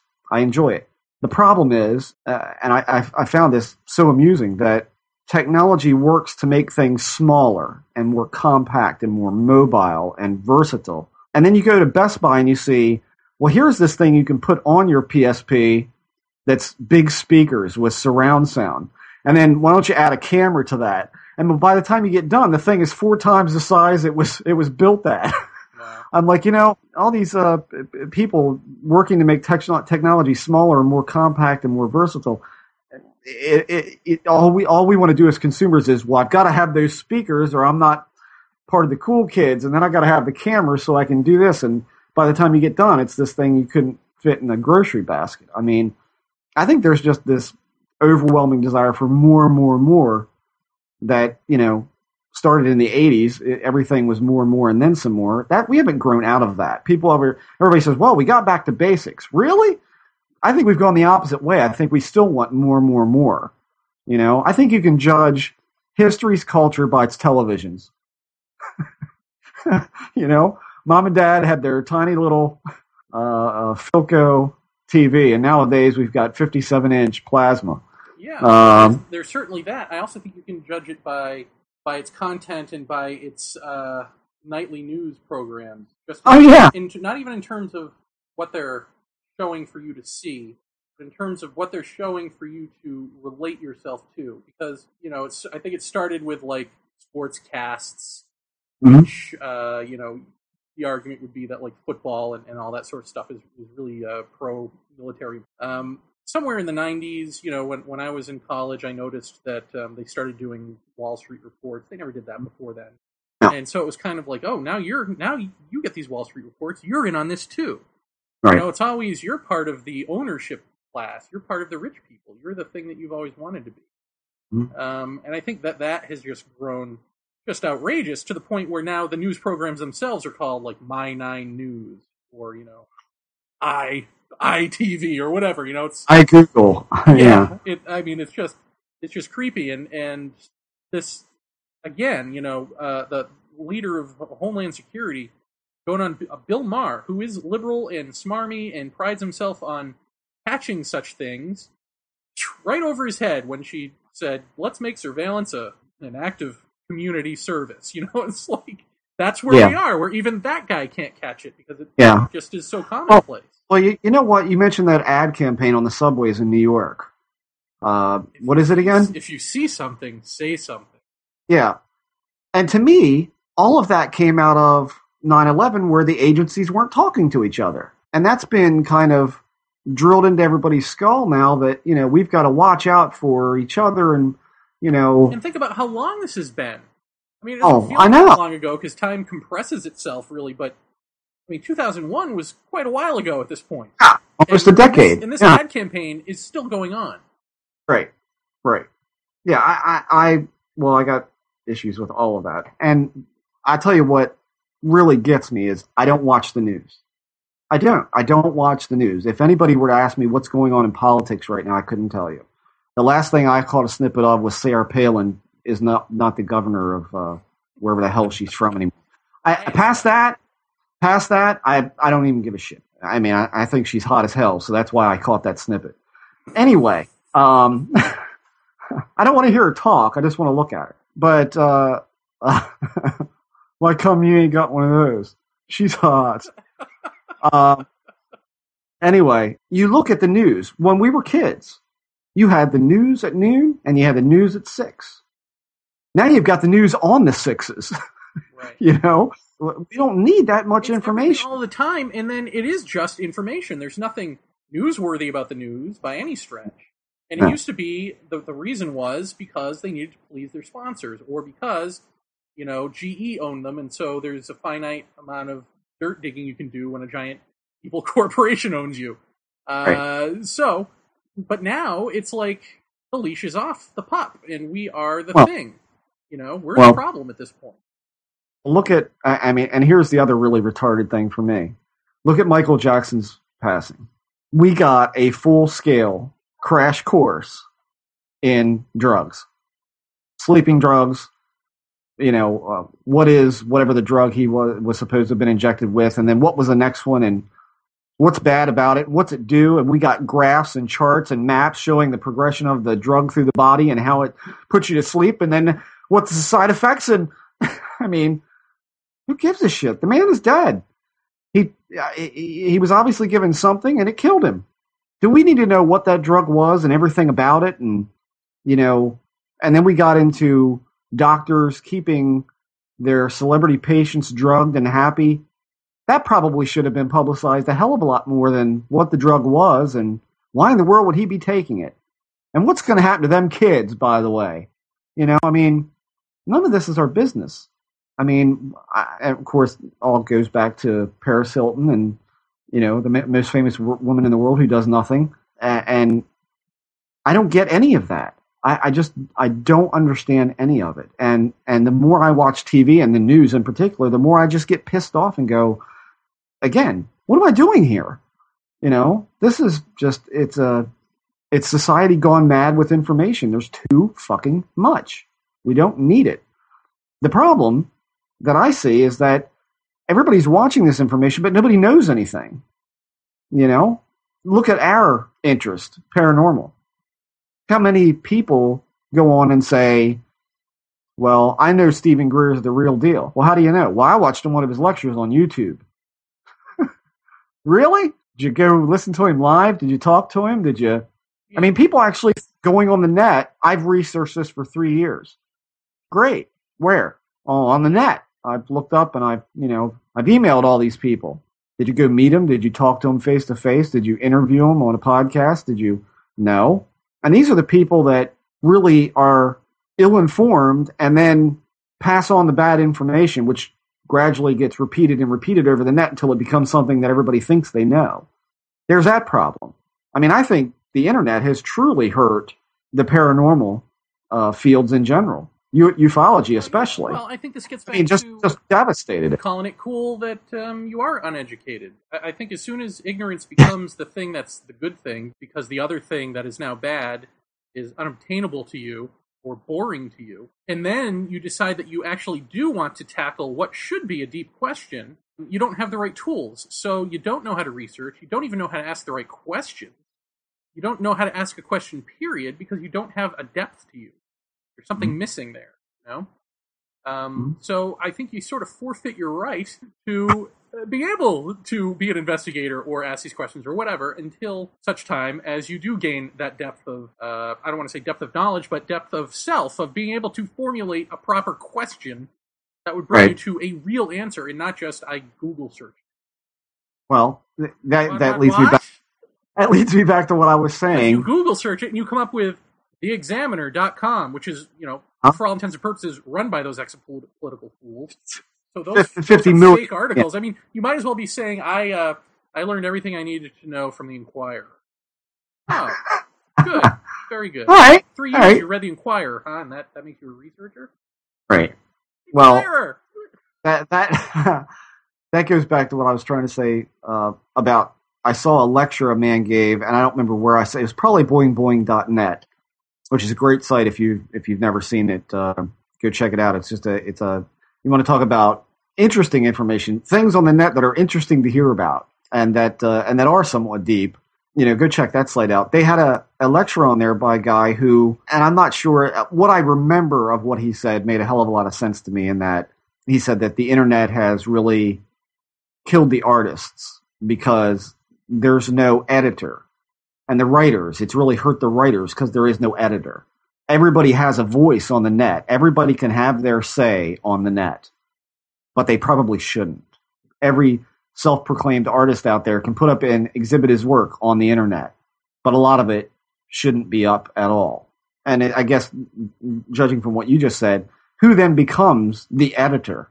Who then becomes the one who says this is worthy. You know what i mean? How do we god help me qualify that. Yeah. i mean we can say i- in the paranormal field we can say what's an educated opinion and what's not?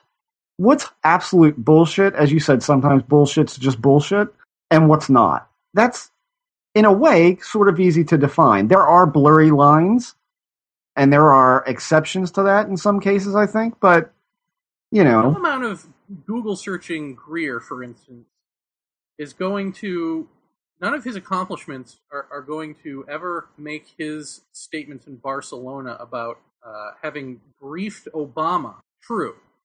right Now, of course, the way Greer words things, it's pretty clear that what he probably did was like send him an email uh, to to the offices of President Obama and the CIA director. But he'll never tell you that. But but because you're a moron, you won't ask you won't ask. Right. You'll you'll assume that he did that, Exactly. There you are.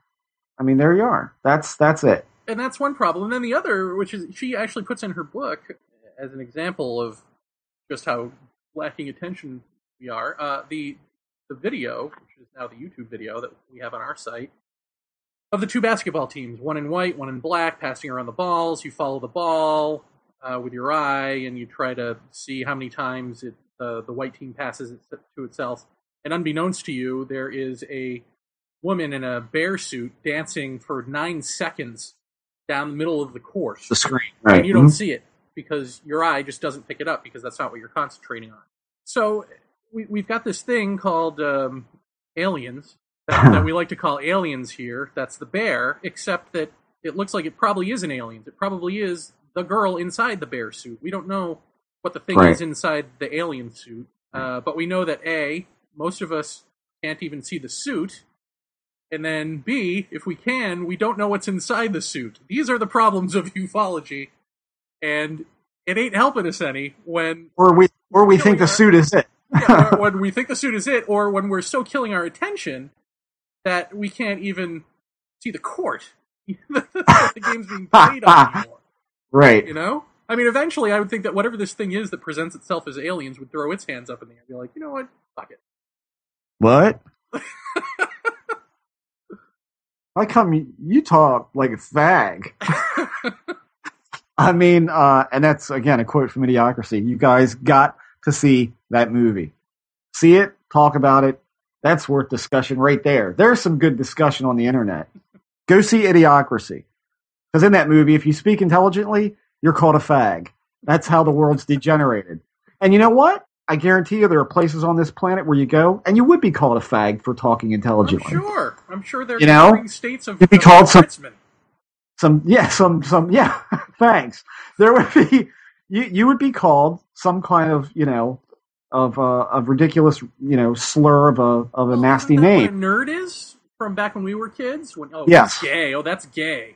That was Yeah. educated kid. That was the honor that was smart kid yeah because we celebrate mediocrity you know that's that's what it's all come down to. And it's just gotten worse and worse and worse. I mean you know the think about it when you were back in high school the cool kids or the ones that were considered you know bad quote unquote were the guys in the leather jackets and the combat boots and the you know who smoked dope and and uh and nailed chicks and you know that was they were the cool people. Really? Because now they're the drug addled drug addled alcoholics and uh you know uh, and and and ones who really never did much with their life and all of that. I mean, you know, a lot of those people self-destructed, and we think that that's cool. God, there's so many friggin' examples of of that kind of crap going on these days. I mean, you know, right from the the inner city kids who, you know, feel that there's no other way to go except to be a drug dealer. They see that image of that guy and they think that's what I want to be because he's got everything. And um, question for you, Jeff. If all of this uh, doesn't correct itself, or we don't correct it, are we a society worth saving in the end? What? um, I like to think that it will. I mean, do we need to throw up before we? Uh, I, I think we will become gravely ill uh, at some point, and and I think I think at least in a consumeristic way, I think we've already thrown up to to a point because we can't have all the things we used to have because nobody's got any money, and I think that's been a, a big wake up call. I think that's the start of it. You know, the, the houses that were a half a million dollars and and all that that were that were a simple suburban family home. but doesn't that stuff You know. always come in waves? I mean, that'll that'll as soon as the economy you know corrects itself, that'll all get better, and millionaires will be made, Well- and then they'll forget about everything, and then demand more oil, et cetera, et cetera. Then the environment will collapse, and then we'll all go, "Oh my God, we're all going to die." And and my question is, you know, if we never really truly hit bottom with this and become better people, are we worth saving as we are? Is it worth preserving? 'Cause, you know, you hear about this with these trying to keep this sort of an alien dialogue as much as possible, but you hear of the, you know these dire warnings and things like that, and you know why don't they just save us? Why doesn't anyone just save us and all that? And, and if you did have the power, why why would you save that species that hasn't woken up out of just that? I mean, wouldn't you let it kill itself to, to be reborn anew and better? Well, or at least let it fall, you know, and skin its knee, as they say. So who, who knows where it's going to go? Is it going to go towards idiocracy? I, I don't I don't know about that, but it's it's certainly a, a I, I hate to say a possible outcome for this is that we're going to de-evolve as a as a society as a whole based on media, based on all of that. Because here's the thing: when you start talking about look at idiocracy, who was running the TV stations? Weren't they smart and that they knew what everybody wanted to watch? Right. So there is somebody there with But you also Some amount of that things just work until they fall apart, and then they just leave them wherever they are. Well, yeah, that's true. Uh, we need to get some water out here, like out of the toilet. Uh, But I don't think that we would let it get to that point because I think that we would we're more concerned with going the way of technology, virtual reality, implanting ourselves, all of that. I think the the me me me I want more I deserve thing is going to play out to where even the internet isn't fast enough for our right, attention yeah. spans, we need to have an implant. We need to be the internet. We need to be connected that way. It's evolving towards something, but what? Who knows? Are, are we are going are we going to wake up and unplug? I mean, I, I got friends of mine. They go on vacation. If they don't take uh, if they don't have internet in their hotel room, they won't stay at the hotel. Well, here's what I'm worried about, Jeff. Once again, it's that we're all going to plug in You know, we're all one giant brain set of brains. You know, internet interconnected bunch of brains. Uh, and then in that sci-fi scenario, you would ask, "Well, my God, then who's controlling the internet?" Or, "My God, then whose consciousness is it that's flowing through these brains?" But we're so fucked up that our answer will be, "I don't care. Just give me the hookup." Yeah. And in the past, it, there would be these fears. You know, it would be like, "Oh my God, that's that's a horrible future." And now it's just like, I can't wait. Give this to me. You, you know how you always talk about the the oneness thing, the hive, and all that sort of thing. Do you think that uh, the internet and all this desire for connectivity and being able to reach people at an instant and faraway places, do you think that that's all some sort of subconscious desire to be all of the one? Yes. So there's your answer. we're struggling for we- we're we're struggling for something that we just can't get a handle on because we won't work hard enough at you know we at becoming more aware. We don't we right, but we're It's not even in the equation. Right, but there's a subconscious need to be that one thing, and we're just trying. We're going through all of the substitutions. My guess is the net and all of that will evolve into something completely different than what it is now, and uh, it will be a different version. It will be something else that's struggling to to make that connection to do that thing. Uh, and it may be that it's minus some things that we don't like about where it is now. Uh, or technology in general may take a step backwards and say, you know, we actually don't need this. We don't need that. Let's just give me this and that's enough. Eh, Who, who knows? I mean, you don't know where any of this is going. If you follow it on its natural progression now, then yeah, I guess you could say, you know, we're headed for some really dumbed down society.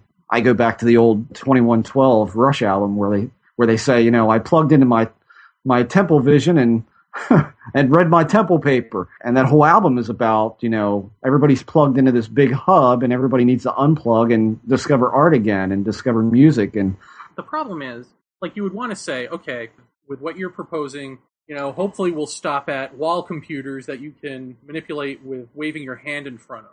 Maybe that'll be like the end, but it's not because if you go like, um, I signed up for Paltalk so I could uh, listen to UPRN 105.3 excellent. New Orleans. New Orleans. New Orleans, which I hear we're on, but that's neither here nor there. Uh, in any event, uh, so you know, listening to it online, and then I went into one of these other chat rooms. I just plugged in general whatever, and this is how a good chunk of people relate to each other. They have webcams, they have voice, they do karaoke on this thing. Huh. It's so internalized. It's so what you do on a Friday night that um, that I don't think it can stop with just some external thing, a thing on the wall, a thing in front of you that you just manipulate with your hands, and ooh, that's futuristic technology. I think we're going to have to internalize it because it is already so internalized in the structure of how ma- so many of us work. Now, here's the other side of it. I don't think we could ignore the positives of all of the stuff that we're exposed to. I I don't think we can negate that some kid out there may have no direction at all and not know what he wants to do. He has interests, but none of them really get him off. Uh, and he comes across a, uh, a YouTube video of a guy playing classical guitar and he goes, wow, that's it. You know, and then he's to unplug from YouTube. He's to pick up a guitar and he's to start, you know, learning that kind of thing. And is he going to take an online lesson in classical guitar or is he going to go to an instructor? There's the question. Um, Well, I'd like to know what the Yeah, statistic is of that guy versus the guy who sees skateboarders rock, yeah, their nuts on a railing and decides he wants to be a skateboarder. You know what I mean? yeah, yeah, yeah. I mean, there's there. For, I'm sure for every plus, there's a minus. Um, I, no, I think for every plus, there's about 15 minuses. I guess what I'm saying. I'm a bit more optimistic than you are, Mr. Doom. I, I think people do want to interact with other people with like interests and share information and meet face to face. I think a lot of times when you meet somebody on the internet that's near your house, you go, "Oh wow, you, you live in you know East Bumfuck too? That's where I live. We should get together and do lunch, or we should we should uh, go out and do this one night, or we should talk, or you should come over." I mean, I'm sure that happens a lot. Yeah, well, So I think there are positive parts to all this, you know, The question is: Are the positive parts uh, the general thrust of it, or are they just little pools of goodness. I don't know. I don't, I don't know enough about it. Yeah, I, I don't know enough about it. I watched uh, Judge Judy not too long ago. They had Jesus. a guy who uh, went to visit uh, this girl he'd never met. He knew her online in, in the World of Warcraft. and of course, Judy knows nothing about it. And it's funny to watch the people in the courtroom like laughing, giggling, and trying, you know, biting their tongues, trying not to laugh. If you went to Central Casting and said, "I need nerds who play World of Warcraft," you would get these Social, socially retarded people. socially yeah. retarded. And at one point, Judy asked him what, what your birthday is. And his response was, Well, I have two birthdays. Which she didn't understand that. She said, Mister, I just want the one birthday, or whatever she said. Uh, that, that your mother gave birth to you through the womb or through the cesarean section. You know, it was like something like that. I thought, wow, this guy actually in a court of law, in the middle of a lawsuit, thought a proper answer would be to say, I have two birthdays. Presumably, one is when he was born, and the other is when he was born into the world of Warcraft. This is where we are. And not only is that where we are, but I, the one bitching about all of this, am the one watching this for my entertainment. I mean, the whole thing is fucked up. As I said a couple of episodes ago, everyone loves a train wreck. Open the gates of that morgue and stare long and hard at that mangled corpse because everybody loves that for some reason. I don't know how long ago this was, but I think I can say this now. I think I'm old enough to remember the first throwdown on a talk show, which was Geraldo, oh, the skinheads. And I, after that, I was like, yeah, this is ridiculous. I'm done with this crap. I'm not watching it. Uh, I think I watched the first episode of Survivor, and I'm like, yeah, eh, whatever. I mean, it's it's all just de-evolving. You know, it's all de-evolving. And now we've got this other abortion of a show called American Idol, where hey, don't struggle for your musical freedom and independence and talent. Just come on our show. We'll make a star out of you. All of that crap. It, it is um, what you mentioned is is absolutely the most dangerous part about it is the people who are or they're socially inept people to begin with. There are personalities that are like that. They become completely absorbed in, you know, World of Warcraft or Star Wars Galaxies or, you know, any of these massively online multiplayer games. I remember reading a, a big news story that people were outraged over.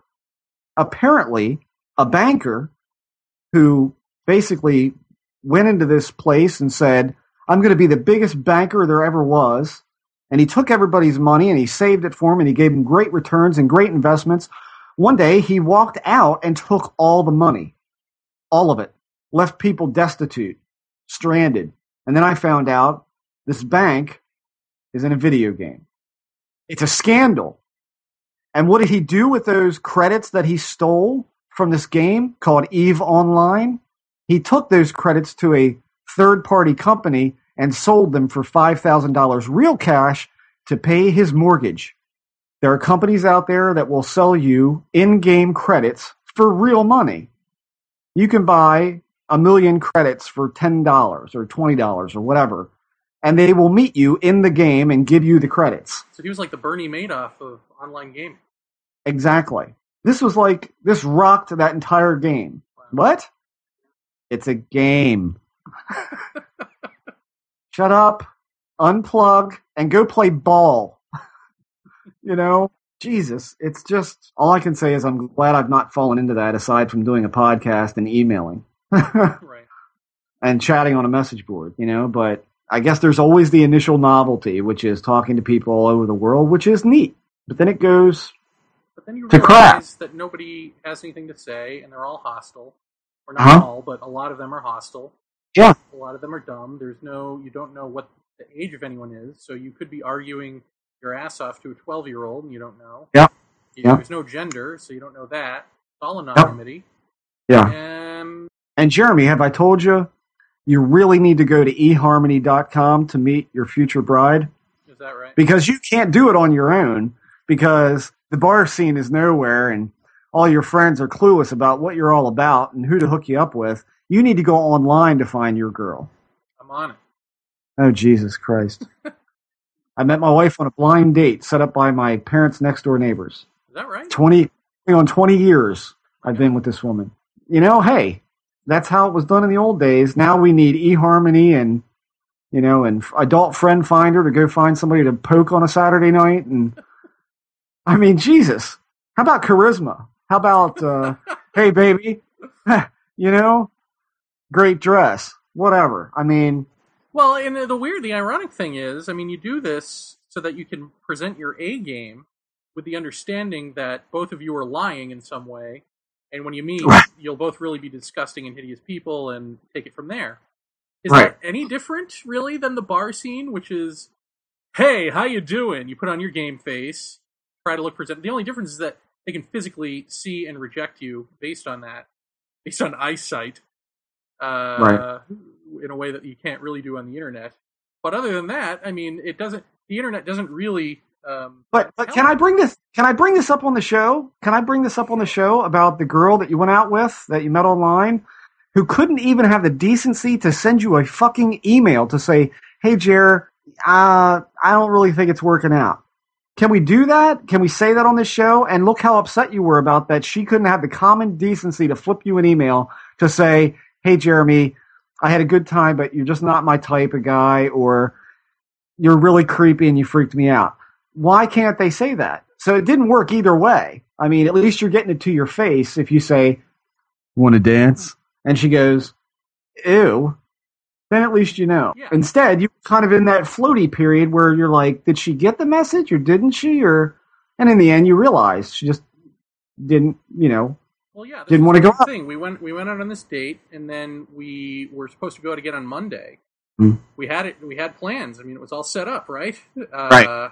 And um, and then I didn't hear from her, and so I uh, emailed again saying, "I want to make sure you got the email. Are we still on for Monday?" I mean, it's not like, "Hey, will you go out with me Monday?" It's, "Are we still on for Monday?" Right. And um, Right. nothing, no response. And so, you know, finally, I shamed her into answering me.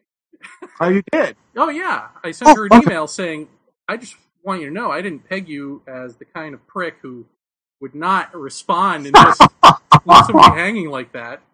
Uh, but whatever, you know. Um, yeah, and she responded, apologizing and saying she didn't think she was that kind of prick either.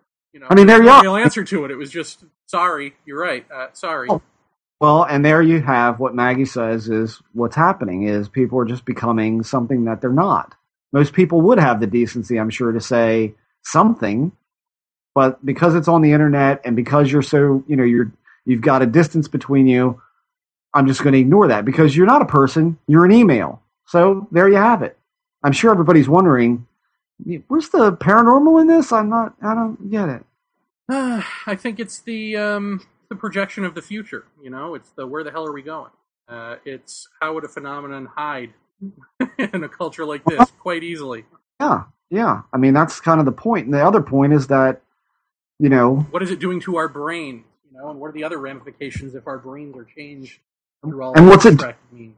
Right. And what's it doing to people who say, I've researched this? Where? I think it should give people a little bit of pause to say, I'm going to do more than Google. I've always told people, you know, about, let's talk about the Meier case. You know, people would argue with me about that in reference to say what somebody like Michael Malin says about the, the Meier photographs. He's touted as giving him a okie dokie stamp, you know.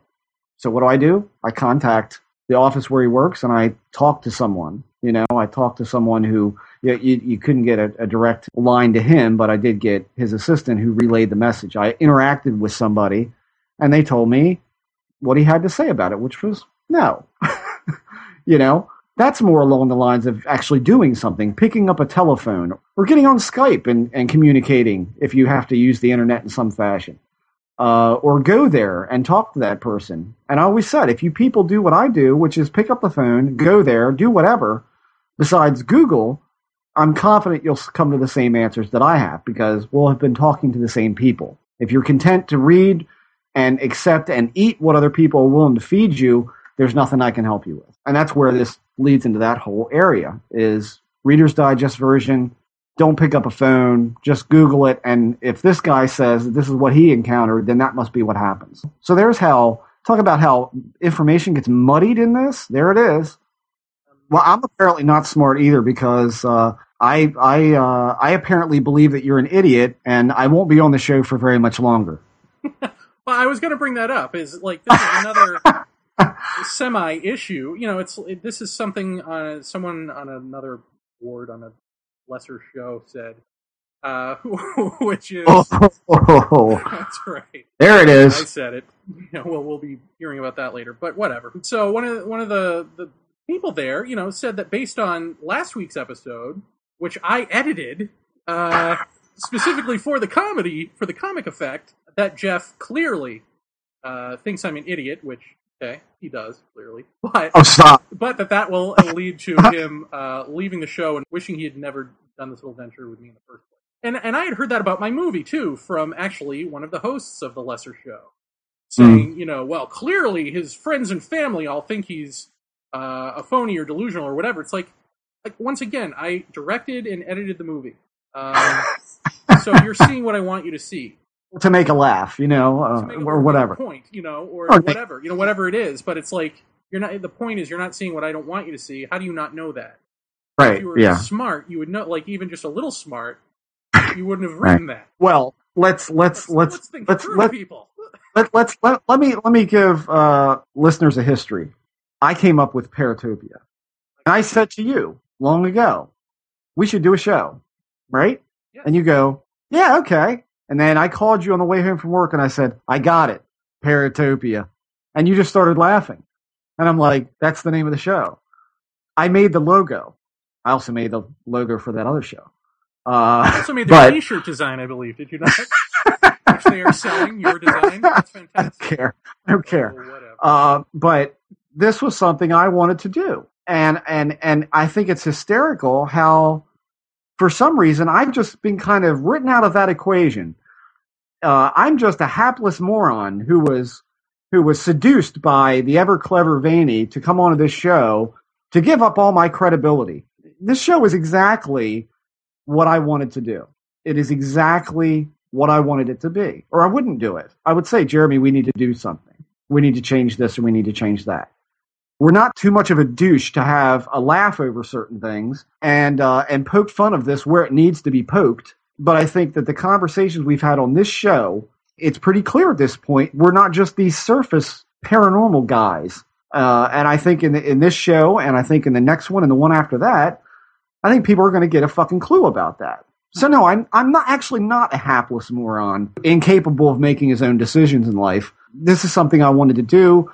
I wanted to do it with with, with Jeremy because uh, I think he's got a lot of great insights about this, and I I'll, I'll really thank people not to uh, ever guess my fucking mind because you're treading on very dangerous ground in that way. That's true.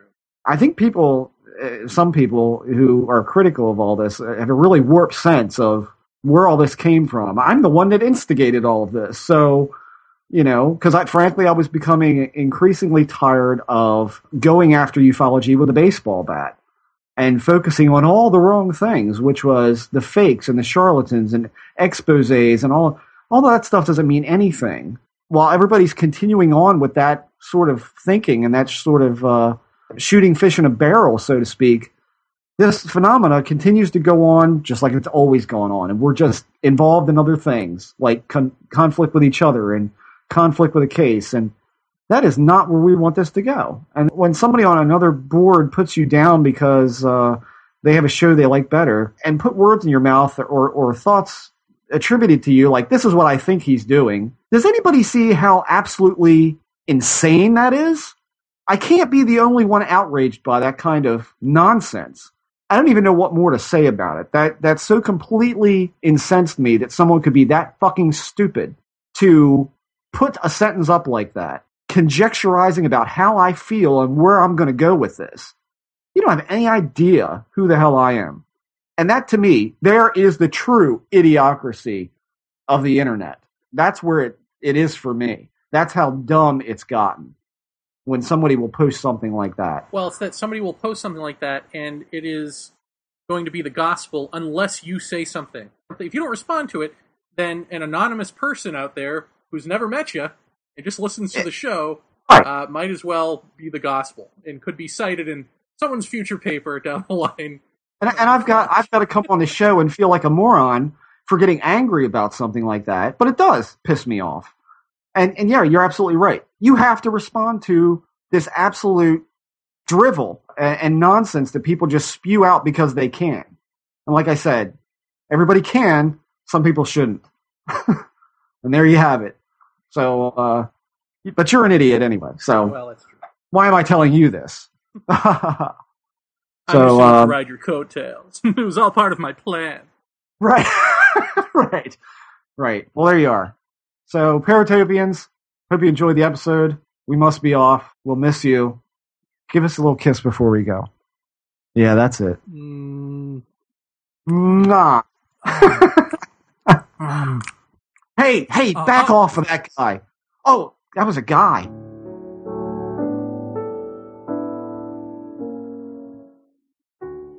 I would give my life for disclosure. If you're not willing to give your life, is it wife or life? I think it's life. Yeah. If you're not willing to give your life for disclosure, then you probably want to just get out now or um as soon as possible. Um, now I wouldn't get out now because I'm in Barcelona. And, uh, you know, who, who's going to pay my hotel bills and uh, you know my flight home? Because it, it's hard to really hard to cancel on a um on a flight and then to reschedule for earlier. That takes a lot of money, which I don't have because I'm spending it all on free energy devices.